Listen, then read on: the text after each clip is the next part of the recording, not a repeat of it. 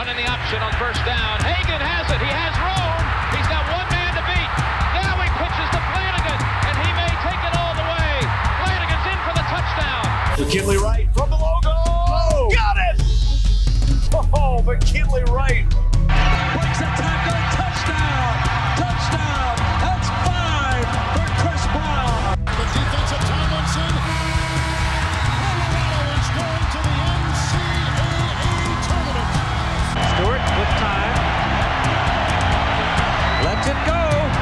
got three people down there. The ball's up in the air. Caught.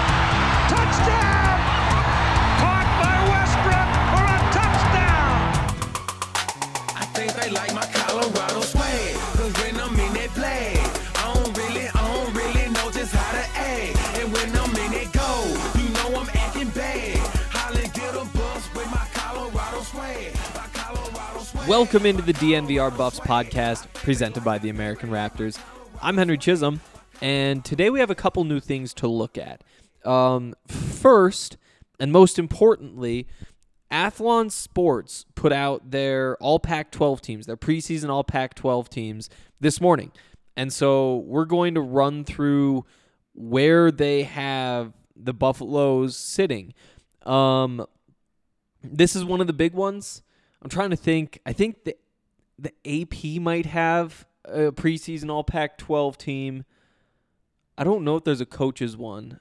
There's, there- there's there's three though. I know that there's three, and this is one of the three that are notable. You know that if if you get named All Conference by Athlon, you're All Conference. You know, or uh, preseason All Conference too. So we're going to dig into all of that. Then later on, we got more rankings to go through. Um, actually, I, I want to touch on just briefly. Uh, Jon Wilner put out their winners and losers of the basketball off season. So uh, we'll we'll check that out. Just the Colorado aspect.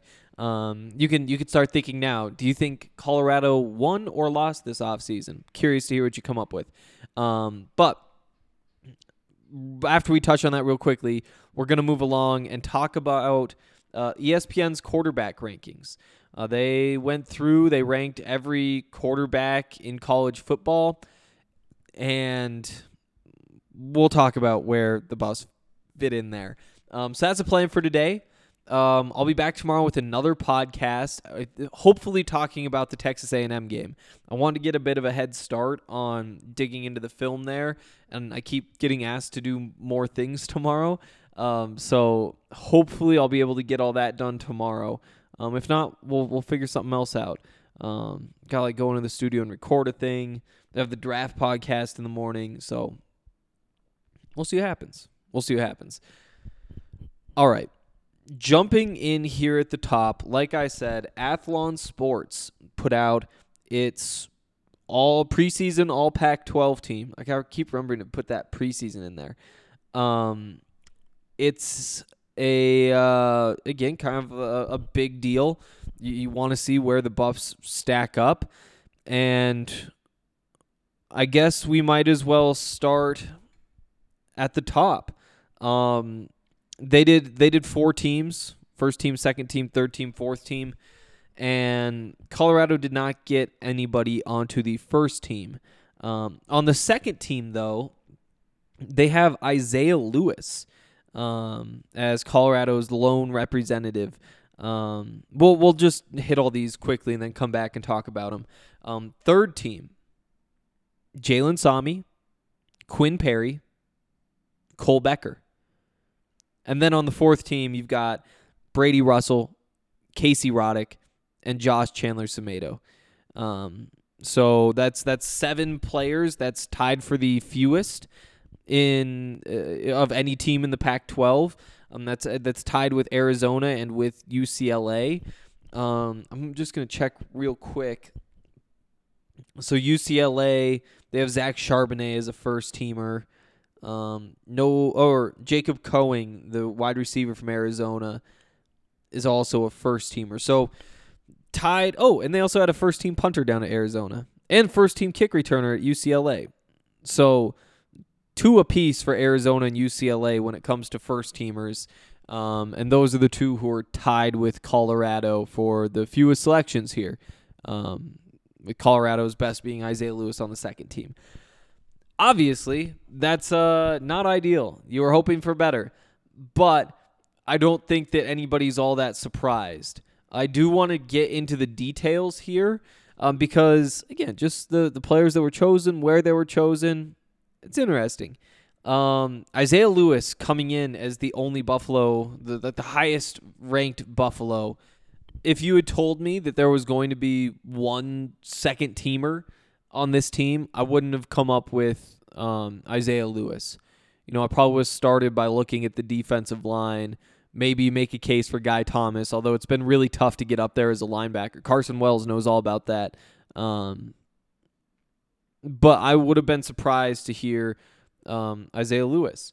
Um, you understand though once you start to think about why he would be there, um, because he does have he does have traits that stand out. You know, he he was the leading tackler at Colorado last year. That counts for something. If he's your leading tackler again this year, that's half of the case that you need to to get onto an All Pac-12 team. Um, if you wind up intercepting four passes, you know that's a pretty big number. But you could see how you know week one you get a nice bounce, week two you get another nice bounce, and then all of a sudden you're looking at two over the course the next ten games. All these things, it always feels like it just comes down to getting off to a hot start. But if you wind up with a few interceptions, leading the team in tackles there you go. I mean, that's a that's a solid resume right there. And on top of that, you also know that he's going to be on the field, which is true of probably eight guys, ten guys on the roster. You know they're going to be on the field. You know, Alex Fontenot is going to be on the field. Brady Russell is going to be on the field. R.J. Sneed's going to be on the field. So you know, being in that category obviously helps. Um, so we'll uh, we'll see what happens. Weirdest thing just happened. I'm just I, I'm doing this from my apartment, and like the windows open, just like hanging out. And th- there was a lady walking her dog. She just like walked halfway up the block, and then there was another person there. She just handed her the leash. Just I don't know. They must have just met right there. I don't know. Strange, strange, because then they just walked away. But um, yeah. So Isaiah Lewis coming in the top spot. He to me is a player who belongs as a starter at the Pac-12 level. Is he gonna get on the second team? I don't know. There's there's some hype now at least. There's some hype team or hype now at least. Um, from there, like I said before, Jalen Sami, Quinn Perry, Cole Becker, they make it onto the third team. Quinn Perry, I think, makes a lot of sense. Uh, it's easy to again like if he had started every game last year, he probably would have been the leading tackler. I think he was like five tackles behind Isaiah Lewis, and obviously didn't play nearly as much. And if if you're he's a middle linebacker who racks up 100 tackles this season, he's going to be in good shape. We'll see what this linebacker group looks like this year. I think a lot of things are really up in the air. I mean, uh, the safest bet is still that Quinn Perry, Josh Chandler, Semedo, and Robert Barnes are your starters. Marvin Ham was the the the other starter in spring ball before Josh Chandler Semedo got to town, and it, it, that does cause a little bit of doubt. Like, are they so sure that Robert Barnes is physical enough to be an every down linebacker and play the run game, or do they want Marvin Ham there instead? You know, do they do they look at what Quinn Perry does and say, yeah, you're you're a good tackling linebacker, but we're pretty solid up front, and we can justify putting Marvin Ham in instead, and maybe moving Josh Chandler Semedo into the middle from the he's probably on the weak side would be my guess. Um, it's it's possible. It's possible. And and then that's before you even get into, you know, do do you want to see uh, Owen Carey? Does Owen Carey impress you during camp and you say we got to get him on the field? Um, what do you what do you think of Mister Williams? Do you think he's ready? Could could he be a potential replacement for Quinn Perry? So I do think that putting Quinn Perry on this list probably does make some sense. He played well against the run last year. Um, and he seems to be in good position to do the same thing. Uh, we, we know what Nate Landman did with that role before. We saw some pretty big numbers from Quinn Perry when he took over. So again, I, I guess the biggest question is just how much is he going to be on the field? Um, in, in particular on third downs. Like there's a chance they lose the starting job. I'd be pretty surprised by that. Um, but what happens on third down? Do you say the combination of Perry and Barnes gives us a, a good combination of ability to play the run and cover ability? Do you say Barnes has improved as a as a tackler? Why not throw Josh Chandler Semedo out there and then all of a sudden you're you're more mobile at the second level? Marvin Ham could be a similar conversation. So there are a couple question marks there with Quinn Perry. Um, but maybe maybe afterward we'll talk about players who could have made this list. You know, could have been a part of these this group of seven. Um, Jalen Sami. Yeah, it makes sense. I think this is probably like Jalen Sami on the third team. Yeah, sign me up. All adds up to me. Can't really argue with that. Um, big, stout run defender. And you could make the case that Naim Rodman should make this list over him. I'm actually going to double check and make sure I say defensive tackle. Oh, yeah, they say defensive line. So they don't say nose tackle is my question. If they say nose tackle, it's like, yeah, it, that's that's Sami. Um, but Naim Rodman coming off a season where he had five and a half sacks. It was I don't think it was five and a half sacks. That sounds wrong when I say it. I'm pretty sure it was five and a half tackles for loss, which is significantly more than um, than what you got from Sami. Like that's just not the the game that he plays. Yeah, two sacks, five and a half tackles for loss. Um, but but Sami, again, like he's a big clogger up front. But when you're saying put him on the third team, yeah, he's really good at what he does.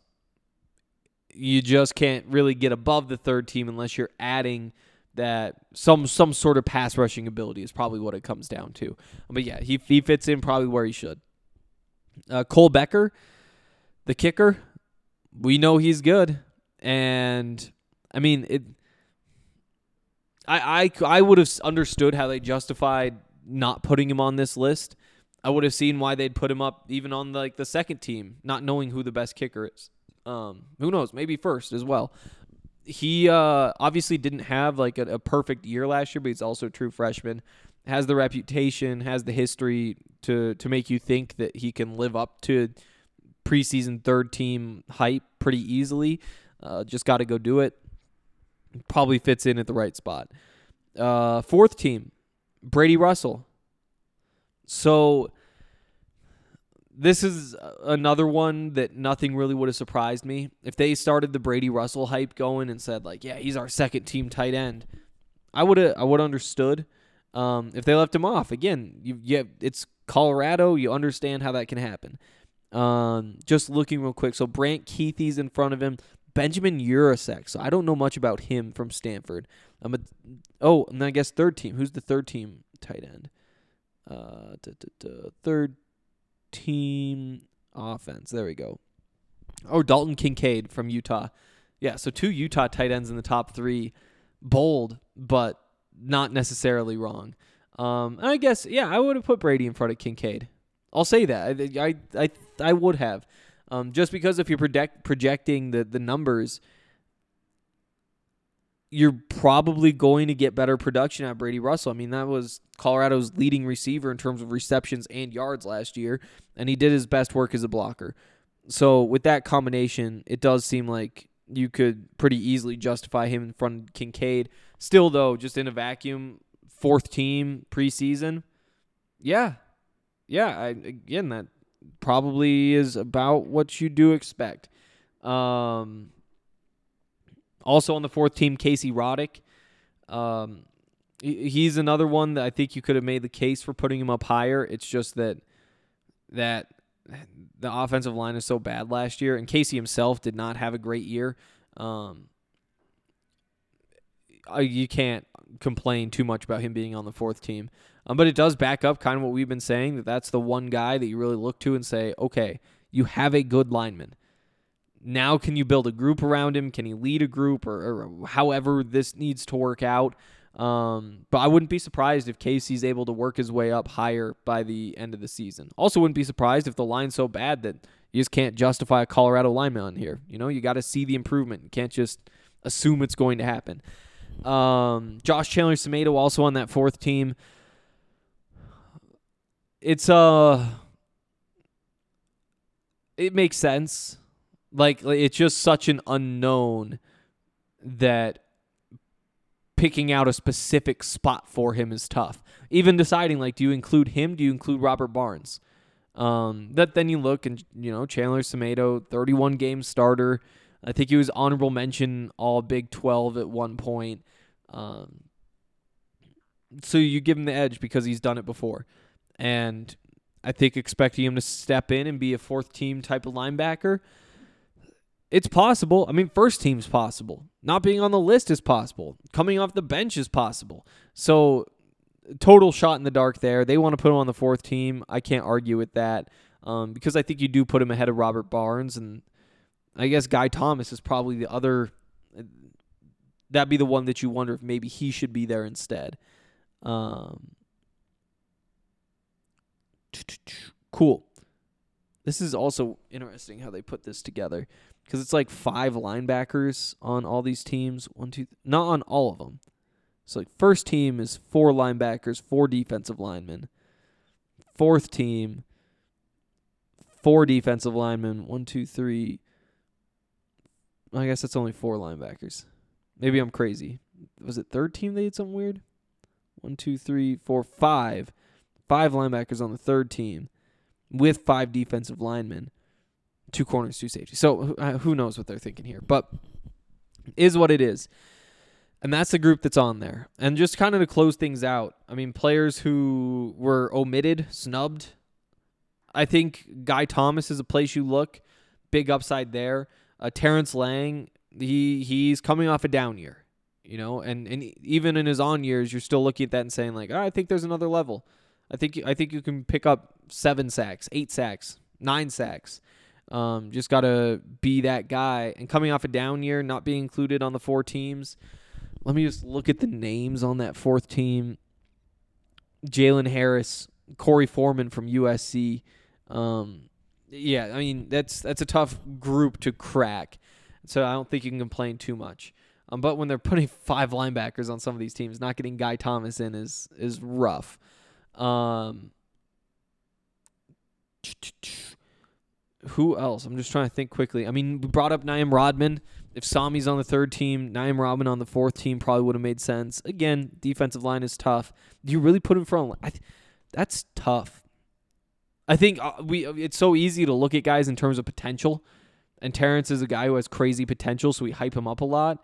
Um, and uh, again, that 2019 season, he was a really good football player and 2020 there were some really good things.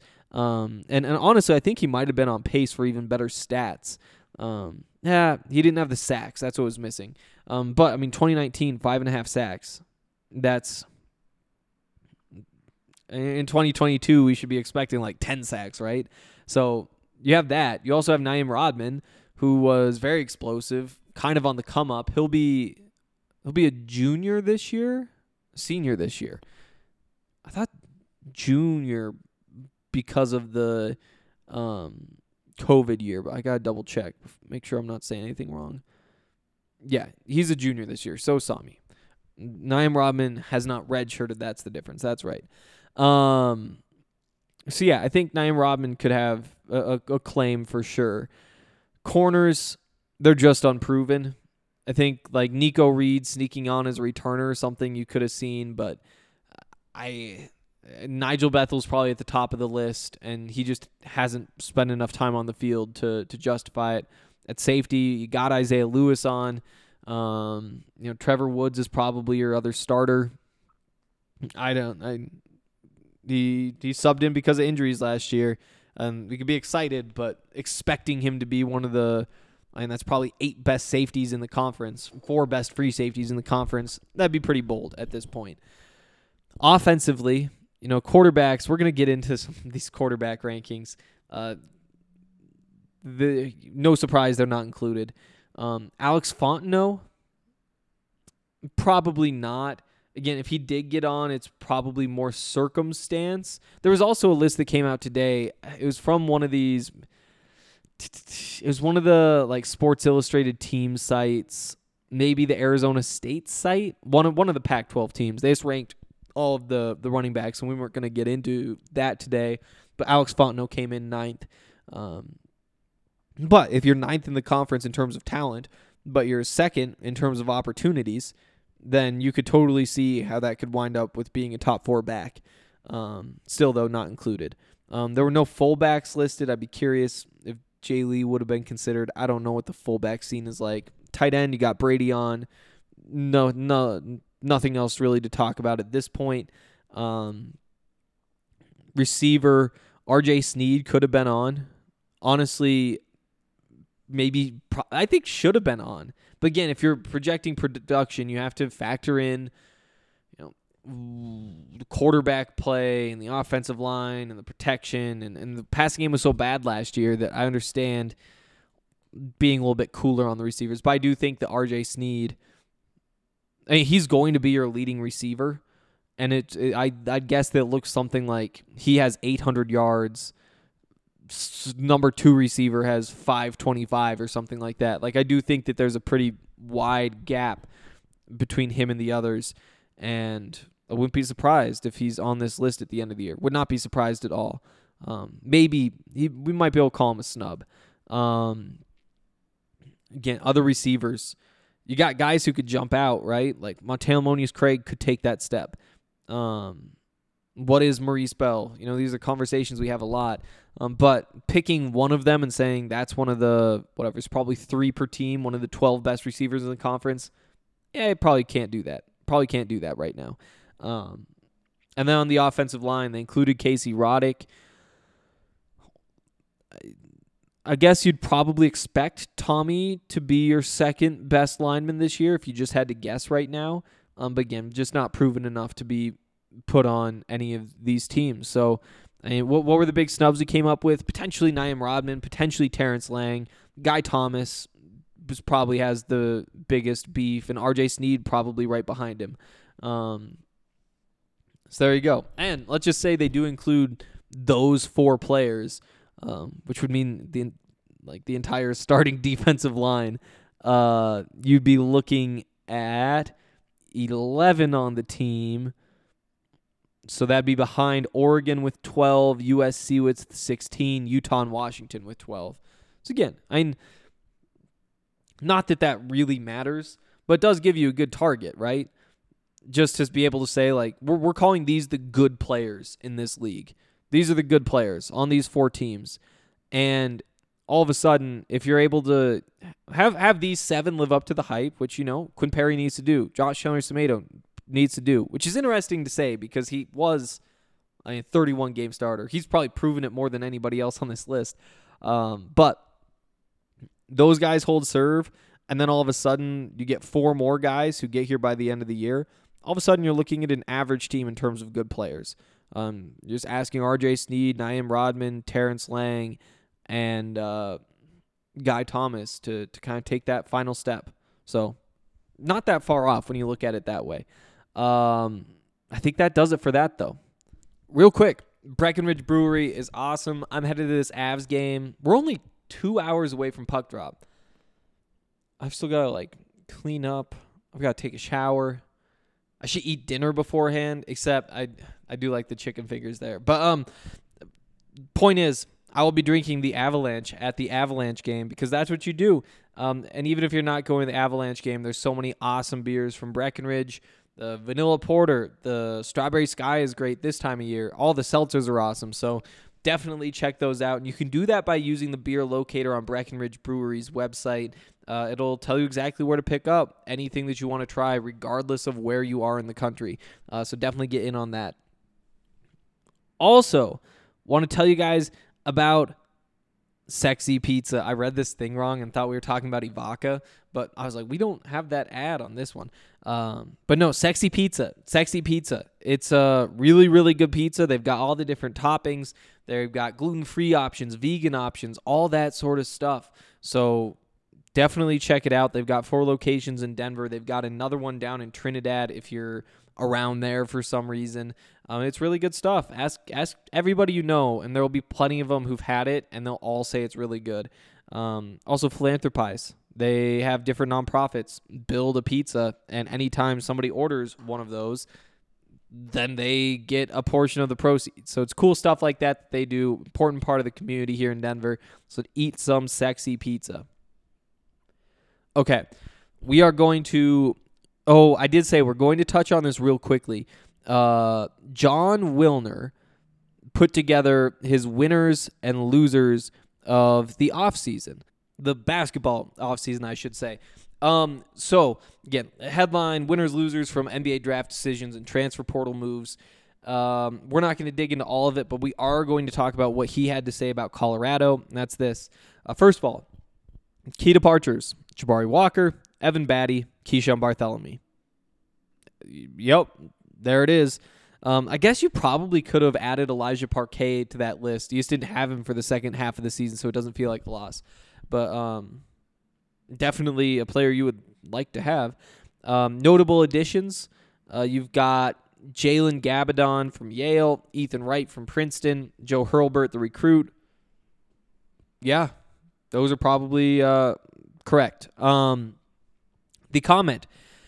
Walker is one of the most significant losses in the Pac 12, but hardly the only departure for a program that had been a model of roster stability. The outlook isn't entirely grim for CU, however. Several talented underclassmen are expected to return. Verdict loser. Uh, yeah, all right. Uh, it'd be really nice if you had Jabari. It'd be nice if you had the whole team, but that's not how this works. Um, but they still got some talent. They're going to be just fine. Um, although, you know, now you're instead of talking about winning the Pac 12, finishing first, you're trying to get into that top four again. Whereas if you had Jabari, you had a real chance to win the regular season. Okay. Uh, this other thing, though, that I want to spend a little bit more time on. So, ESPN, like I said, put out a list of all of the quarterbacks in college football. It's David Hale who did this.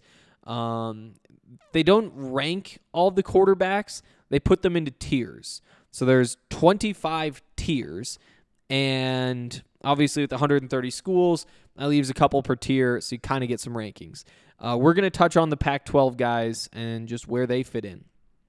Tier one, there's three of them. They call them Heisman or bust. Yeah, that's might as well say all three. C.J. Stroud from Ohio State, Bryce Young from Bama, Caleb Williams from USC. Uh, he actually has Caleb Williams number two right in front of Bryce Young. So, actually, are these tiers alphabetical? They might be.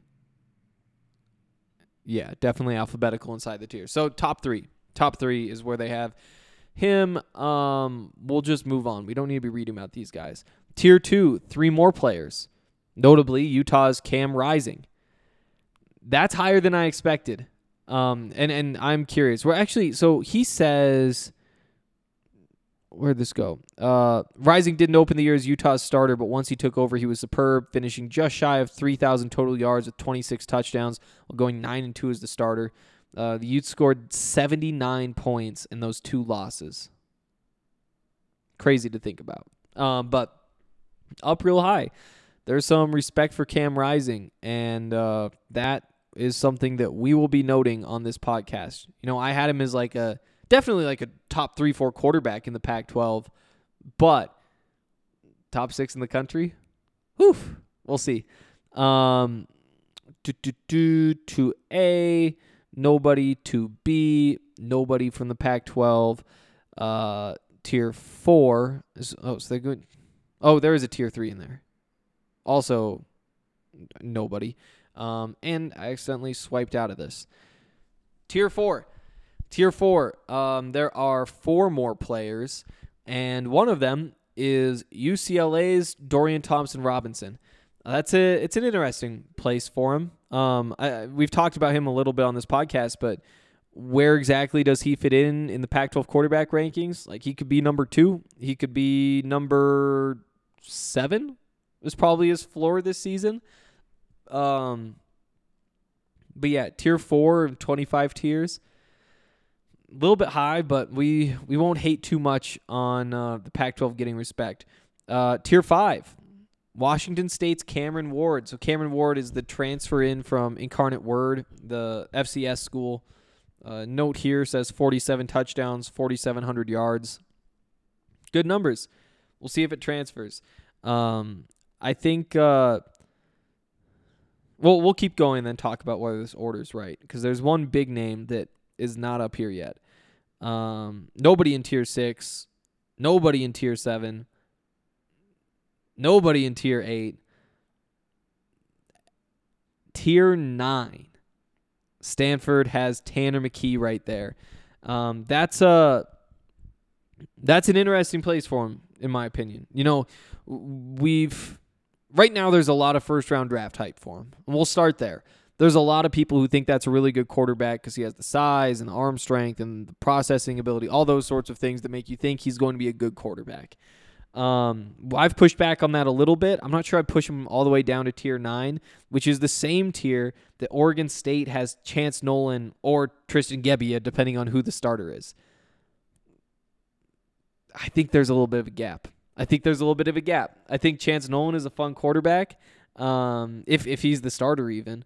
Um, but I do think that Tanner McKee belongs at least a tier in front of him. Um, and probably not far off than not far off from where uh, uh, Cam Ward is either. Uh, tier ten. Remember, this is out of twenty five. Um, Jayden Daniels is in here at LSU competing with Myles Brennan. Uh, that's notable. The transfer from Arizona State. Uh, you also have Washington's Michael Penix Jr., Dylan Morris, and Sam Huard. So I guess still competition. We've just been assuming that Michael Penix is going to take that job over from Dylan Morris, but maybe not. Um, I also, again, if Chance Nolan's tier nine, I don't know why Michael Penix is tier ten. I'll say that. Um, again, if Chance Nolan's tier nine, I don't know why Tanner McKee's tier nine either.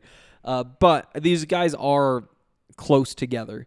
Um, it, we're maybe nitpicking, saying which one's number five in the conference and which one's number six, but it is just again grand scheme of things, kind of fun to see where they all fit together. Um, tier eleven, Bo Nix at Oregon. Again, like who knows what he's going to be. I think you look at what he did at Auburn and say that he was probably pretty consistently disappointing throughout his time there, but also this has to be year three as a starter for him, I would believe. I think that's right. I think that's right. So three years, age 18, 19. So this is age 20, 21 season. Expecting him to get a little bit better is fair. And also, I do think that it's probably easier to be successful as a quarterback at Oregon than it is at Auburn.